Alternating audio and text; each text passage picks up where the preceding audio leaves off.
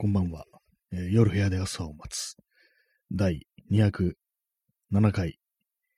スタートです。また回数が曖昧になってきましたね。なんかこうすぐ数字を忘れるっていう、そういう癖があるんですけども、多分207回だと思います。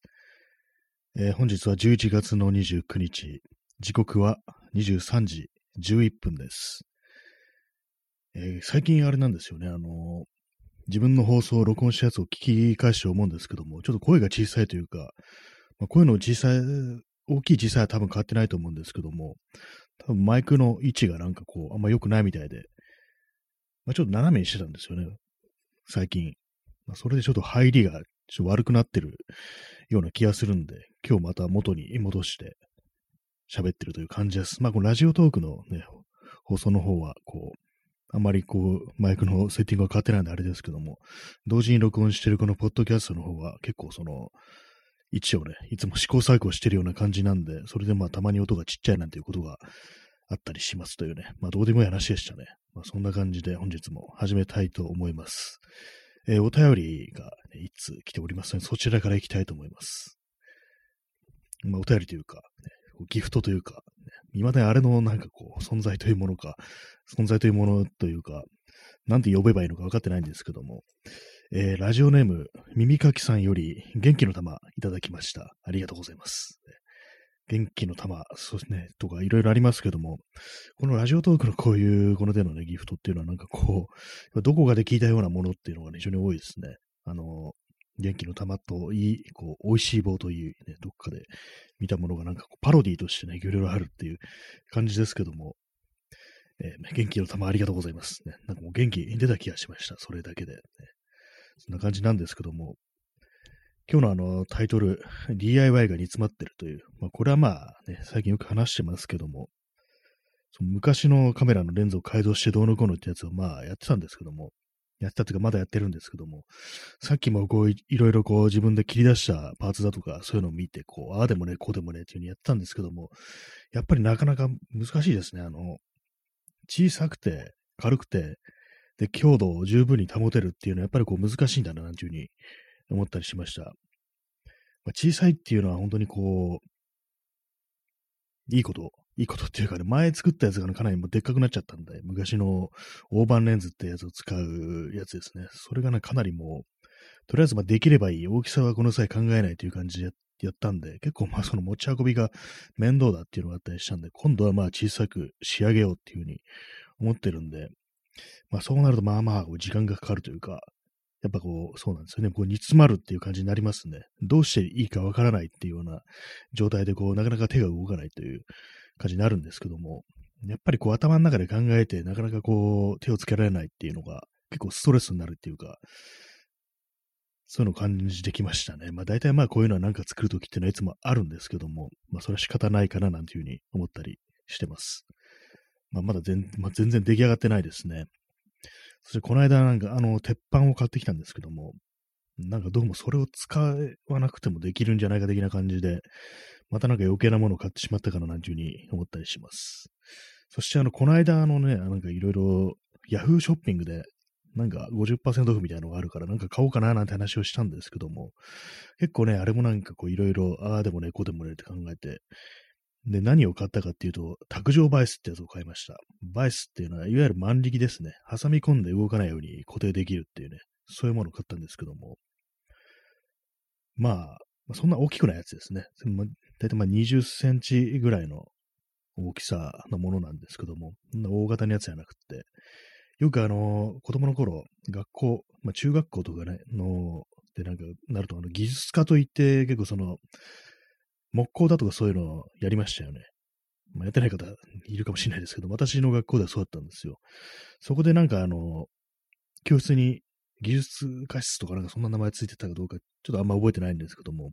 そこにね、作業台にでっかい万力とかがね、こう備え付けてあってたくさん、なんか、子供の頃はね、そういうのを見ててもなんかそんなになんとも思わなかったんですけども、今見ると、あこんなにね、いろんな道具が揃ってるすごいところだっていうようなことをね、今思い出して、ね、感じますね。なんかあの、ドリルとかね、ボール板っていうんですかね、そういうものがなんかたくさんあったりして、何でもあるじゃねえか、ここっていうね、ことをね、今、そう、想像の中でね、思い出して、想像というか、まあ、その過去のね、記憶を思い出して、なんか、とてもね、素晴らしいな、なんていうふうに思いましたけども、学校っていうのはいろんなものがあるなと思いますね、やっぱり。音楽室とかもね、いろんな、ね、グランドピアノがあったりして、ギターとか置いてあったりとかね、管楽器ともたくさんありましたからね、ブラスバンドとかそういうもので使うんでしょうね。高校の時なんかドラムセットとか置いてありましたね。私はその音楽の授業取ってなかったんでね、全然こう行く機会なかったですけども、私の友人がそのブラスバンド部にいて、それでなんかこう音楽室出入りすることがたまにあって、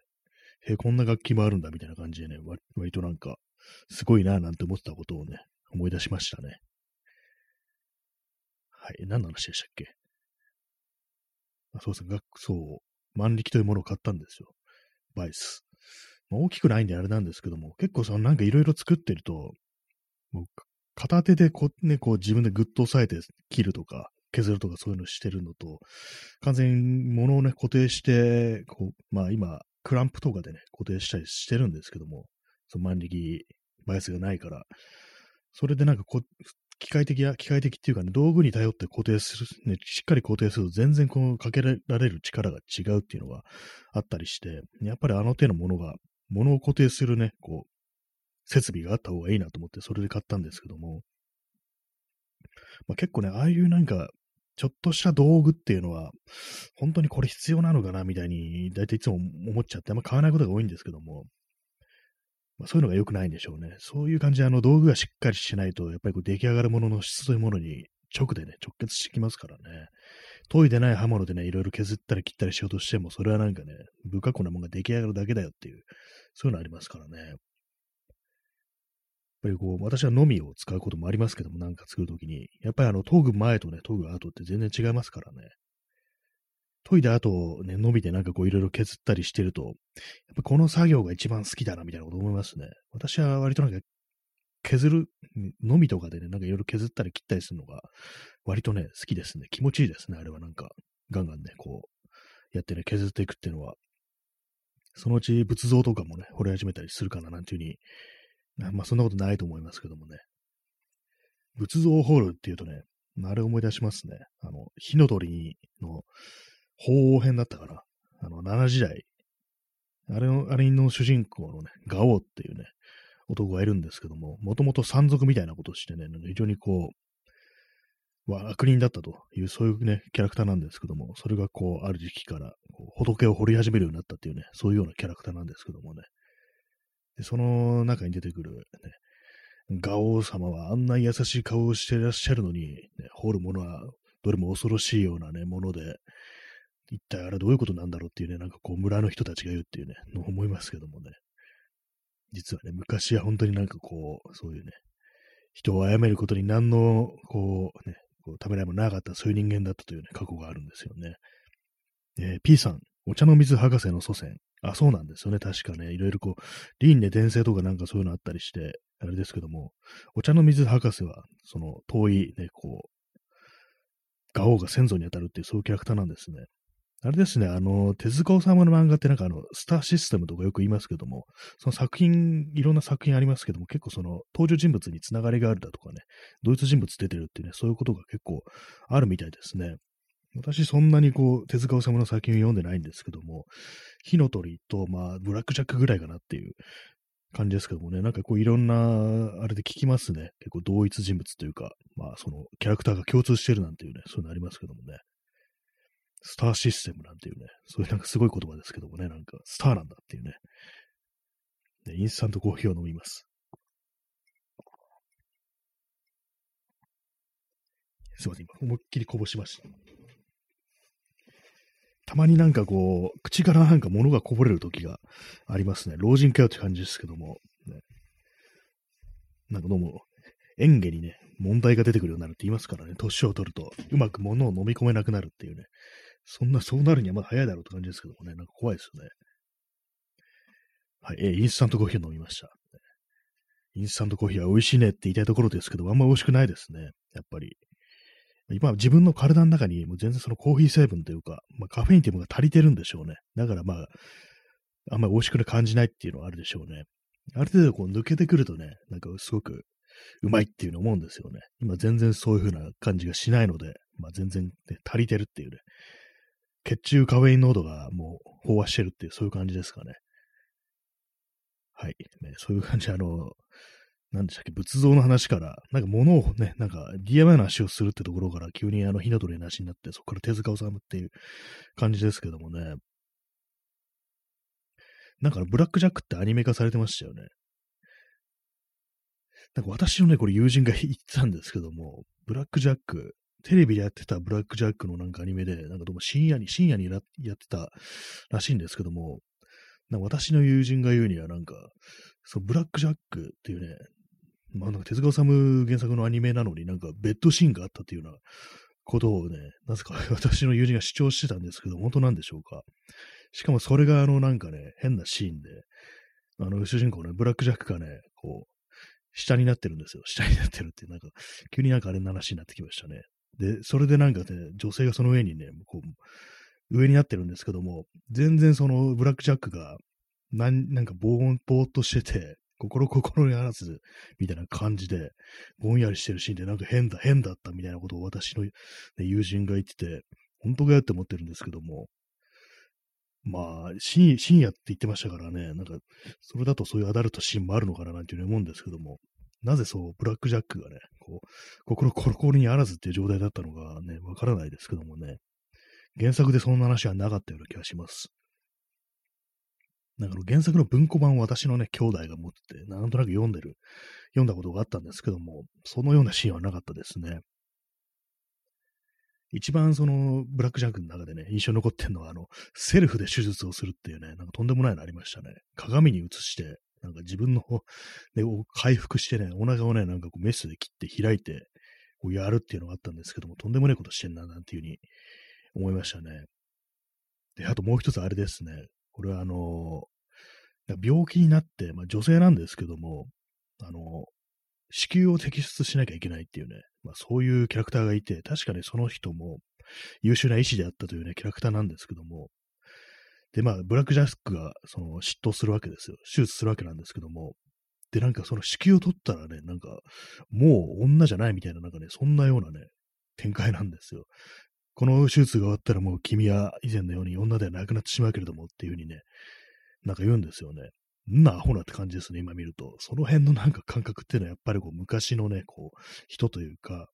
漫画だったのかななんていうようなことをね、思ったりしますね。まあ、これはあの、前になんかツイッターだとかなんかネットでもね、触れられてて、ちょっとおかしいみたいなね、指摘がね、結構あったっていうね、記憶あります。私も見たときね、え、なんで男になるのっていうね、ことは思いましたね、本当に。えー、P さん、本間博士も画王系。まあ、本間博士ってのは私知らないですねな。なんか別な手塚治虫の作品ですかね。お茶の水博士は鉄腕アトムですよね。本間博士は何だろう。本間博士もあれですかね。ブラックジャックですかね。あんまこう登場人物の名前を覚えてないっていうね。ドクター・キリコとブラックジャックとね、ピノコぐらいしか覚えてないですけども、今思い出したんですけども、なんか2000年ぐらいに、なんかテレビのね、アニメでブラック、テレビでブラックジャックがアニメ化されて、ひょっとしたらウェブだったかもしれないですけども、なんかあの、宇多田ヒカルがピノコの吹き替えをしたっていうのがあったような気がしてて、で、それがなんか、あまりにもやばいみたいなことがなんかネットで話題になった時期があったような気がするんですよね。何だったんだろうあれっていうふうにたまに思い出す、思うんですけども、結構宇多田ヒカルをなんかふっとね、なんか聞いたりすると、まあ、ピノコだみたいなことたまに思うことがありますね。えー、P さん、えー、ブラックジャックを直した人。あ、あ、そうですね。そうですね。覚えてないんですけども。あ、その、その人ですかね。確かあの、幼い頃に、子供の頃なんかね、本当になんか瀕死の重症になって、それこそなんか他のね、こう、いろいろ移植手術みたいな感じで、ね、ブラックジャック、ね、少年時代のブラックジャックをね、こう、直したというね、そういう人ですよね、確か。で確かもう結構有名なセリフとしてね、なんか、人が人を救うなんておこがましいかと思わんかね、みたいな、なんかそんなようなセリフがあったような気がします。確かね、見た目なんか完全にお茶の水博士みたいなね、鼻の大きいおじいさんという感じで、名前が本任せってのは覚えてませんでしたね。確かなんかいましたね。結構まあ、大体まあ、その、手塚さん本人も鼻が大きかったっていうのありますからね。何言ってかわかんないですけども、鼻の大きいキャラがね、こう、重要人物として出てくるっていうのは、手塚治虫のキャラクターが、というかね、こう、特徴かないなんていうふうに、今、ふと思ったりしました。ね、まあ、宇多田ヒカルのピノコはどうだったんだろうって感じですけどもね。えー、ブラックジャックの話でした。インスタントコーヒーを飲みます。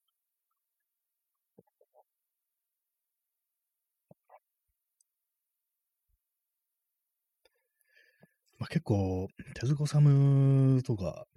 ああいう名作っていろいろありますけども、なんだかんだ言って結構読んでないのが、まあ多いですよね。漫画ってなんかこう、いろいろありますけどもね。読み切れてないですよね。名作と言われてるもの。まあ、妖怪もそうですけども、本とか、ね、映画とかそういうものも、音楽とかもそうですけども、結局すべてのね、そういうマスターピースと呼ばれてるような優れた作品というものも、まあ、すべてをね、こう、そう、えりすぎのものでも全部ね、見たり聞いたり読んだりするのってかなり難しいですよね。本当になんかこう、ね、あれいろいろありますけども、私もドストエフスキーとかね、読んでた時期ありましたけども、トルステだとか、内容覚えてないんですよね。あまりも長くて疲れるということが頭にあって、なんかこう 内容についてこう全然覚えられてないっていうのはあるんですけども、罪と罰とかも読みましたけども、あんまりこう、ね、覚えてらんなくって、まあそういうのまあ向き不向きというかね、こう、ありますけどもね、好みみたいなのもありますからね、あんまこうロシア文学、そんなにはね、自分は来なかった感じでありましたね。また、あの、一番なんか面白かったのはあれかなっていう、トルストイの復活っていうのは割となんか割楽しく読めたような、あとまあ、アンナ・カレーニナというのもね、割に面白かった気がします。内容あんま覚えてないですね。アンナ・カレーニナはですね、映画化されてましたね。ソフィア・ローレンだったかなんだかでね、映画化されたんですけども、それの印象は結構残ってますね。で、まあ、あんまこう、どうでもいい話ですけどもね、内容よくそんな覚えてないのにね、あれですけども、まあ本当映画も本当見見れなくなりましたね。今年はなんかいくつ何本見たんだろうって感じですね。全然こう記憶にない感じですけども、それも。本、本はどうでしょう？わかりませんね。すべてがわからなくなりました。なんか結構その、読んでる読んでない、見てるみたいに限らず、なんか自分の記憶というものがだんだんだんだんと曖昧になってきてるっていうのが、それが大きいんじゃないかなっていうふうに思いますね。もう受け取る自分の問題なんじゃないかっていうね、面白い作品があるないとか、そういうわけではなくって、まあ、普通になんか忘れちゃう自分に問題があるというね、もう受け取り方の姿勢というか、そういうものの方がなんか問題な気がするんですけども、まあ、どうしたらいいのかっていう、ね、そんな感じはありますね。まあ、このね、放送もなんか非常に長く続けてますけども、1年、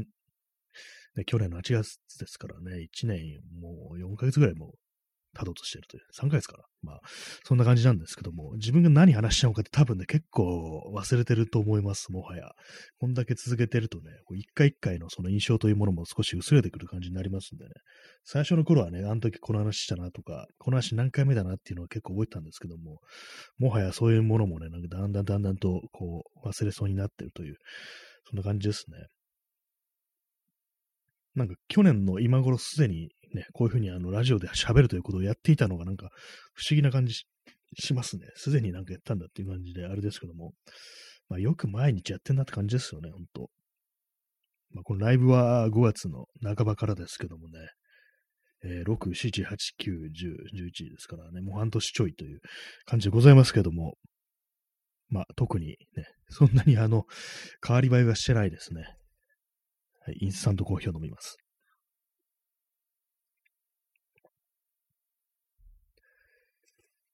はい。というわけで、話す、話す話題がもうなくなってきましたね。なんかこう、そんなに DIY の話とかね、こういう、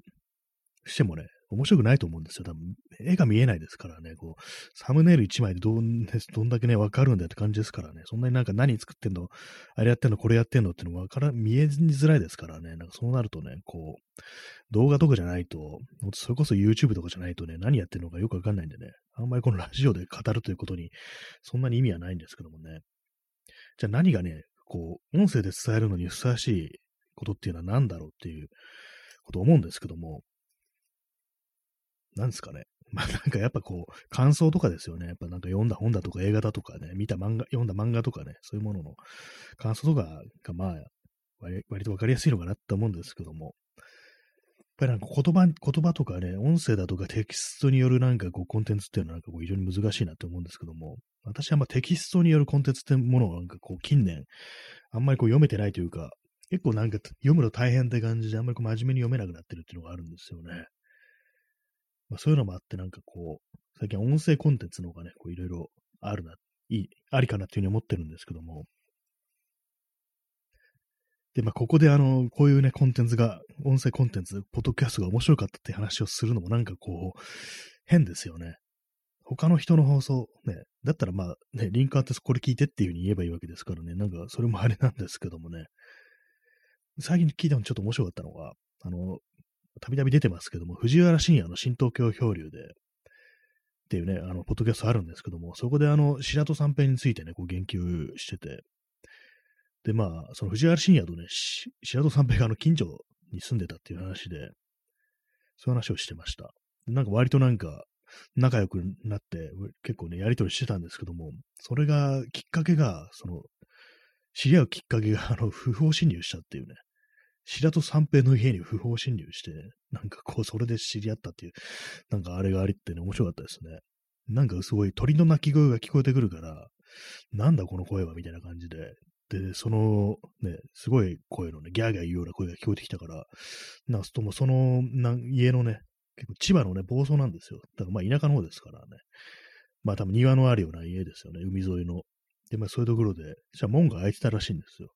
で、勝手に中入ってって、行ってみたらなんか鳥小屋があってそこに七面鳥がいたみたいなね、話なんですけども、そしたら後ろになんか人の気配感じて、振り返ったらなんかすごい、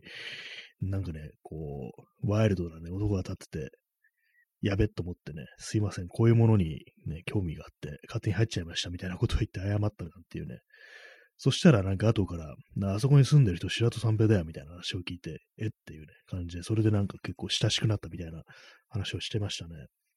今時珍しいですよね。こう、不本侵入してくる人っていうね。そういうのありますけどもね。皆さんの不法侵入の体験ってありますか？私はですね、あの、昔、あの、まあ、これ、不法侵入ではないんですけども、別に、あの、自分の通ってた学校とかね、まあ、もちろん子供の頃ですよ。大人になってから入ってったらね、かなりやばいですからね、今、ね、怪しい人ですけども、本当は卒業してなんか1年とかね、そんくらいですけども、なんかもう、入ってくんですよ。入ってったら、入ってってね、なんとなくね、結構その、学校ってもう開放された時ありありましたよね、昔はなんかそう。入ってって、なんかこう、勝手になんかボールとか使って遊んでいいみたいな、そういうのがね、あるような、ね、学校も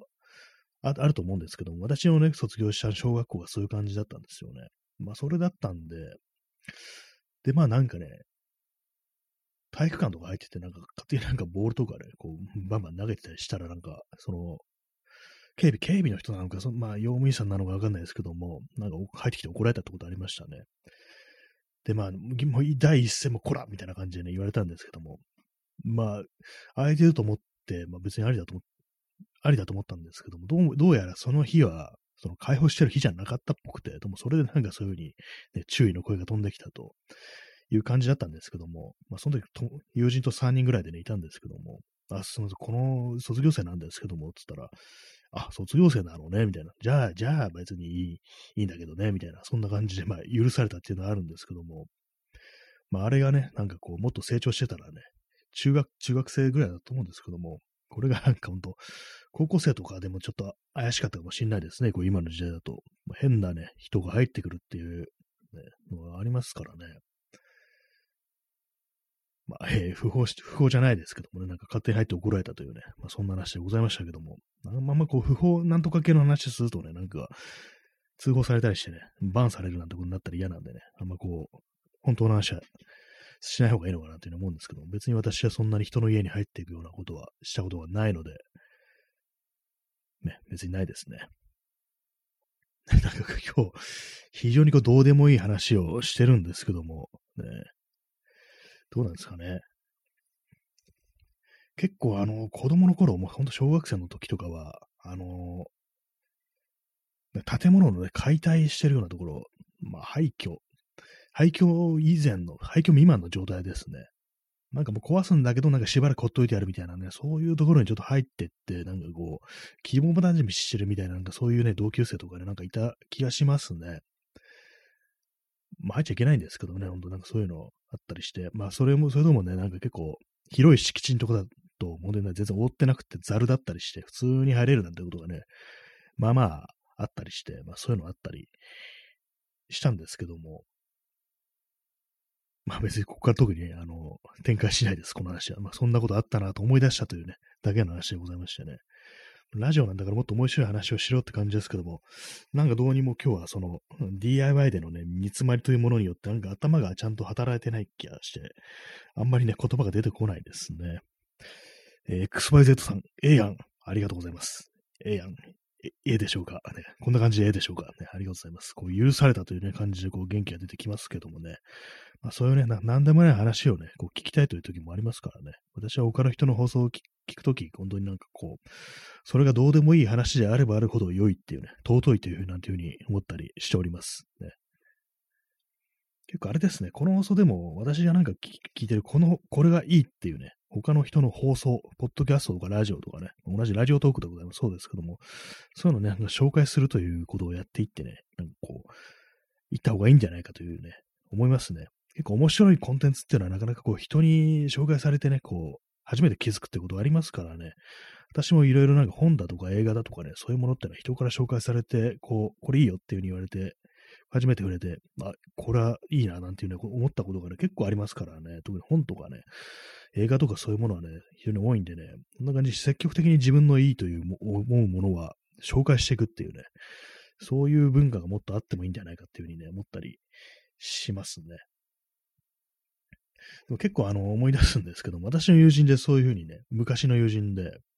いろいろなんかこれ、ね、これ見てみ、読んでみ、聞いてみっていう感じでいろいろ、ね、進めるの好きなのいたんですけども、すべてなんか一方通行で、こっちが何か言っても、ああ、別に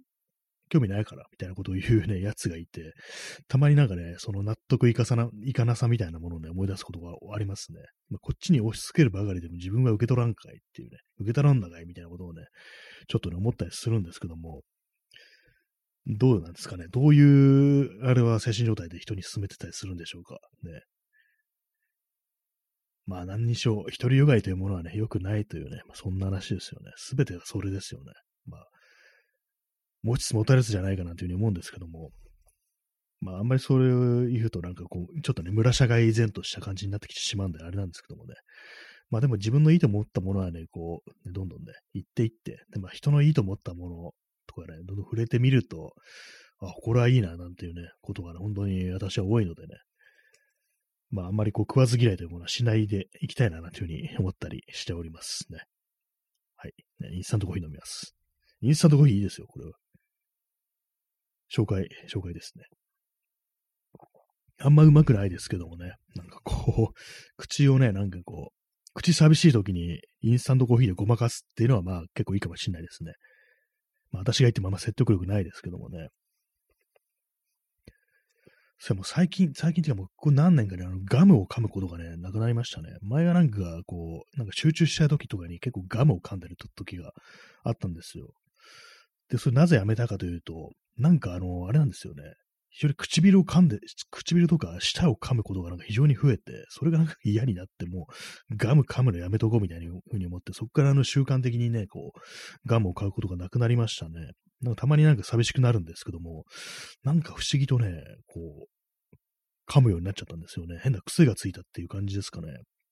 よく太るとなんか頬の内側を噛むことが多くなるっていうふうに言うんですけども、私もね、舌とかね、唇ですからね、なんかガリっていっちゃう時があるんですよね。それがなんか非常に嫌でね、そこからあの口内になったりするんで、